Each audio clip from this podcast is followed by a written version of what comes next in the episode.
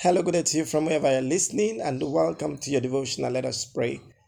Lord, we thank you because we know that your commandments are not grievous. They are very, very important for our lives, and we know that they will help us to succeed in following you even till we come to see you in glory. In Jesus' name, amen. The topic of the day is His commandments are not grievous, part 2. His commandments are not grievous, part 2. Our text of the day is taken from Exodus chapter 20, verse 14. And our further reading is taken from Matthew chapter 5, from verse 27 to 28. Text of the day Thou shalt not commit adultery. Exodus 20, 14. Message One thing we must never forget is the fact that God loves us and He means the best for us in all situations. Just as a good father, with perfect knowledge, He tries to guide us away from danger. Our myopic nature, however, does block our perception of his dealings. Yet, if God loves you, he will check you and discipline you.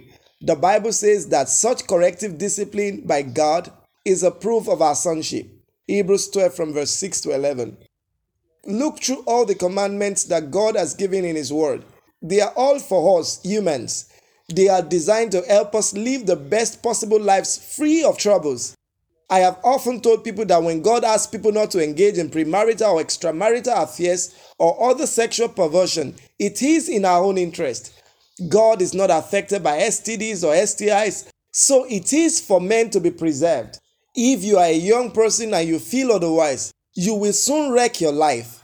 The Bible described a man or a woman engaging in sexual immorality as one heaping fire in his or her bosom. In our further reading of the day, the Lord Jesus told us that merely looking at a woman with lust is adultery. This will make anyone staring in front of a pornographic film guilty. Chastity is God's moral standard and commandment, and it must be obeyed. The Bible calls your body the temple of God and warns that if you defile this temple, God will destroy you.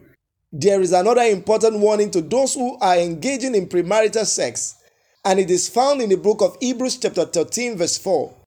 Marriage is honorable in all, and the bed undefiled. But whoremongers and adulterers God will judge.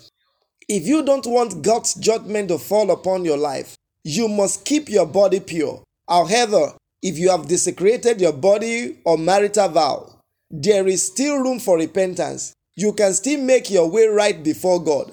Go to the Lord today repentant and confessing your sin, and He would abundantly pardon. Reflection. The reflection of the day is taken from Proverbs chapter 6, verse 32.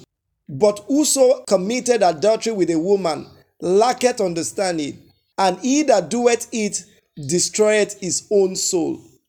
Ask the Lord to help you heed every of his instruction and to stay away from every sexual temptation that the enemy may put in your path in life. Prayer. Father, Please deliver everyone who is currently bound by sexual perversion and prevent me from falling into its trap.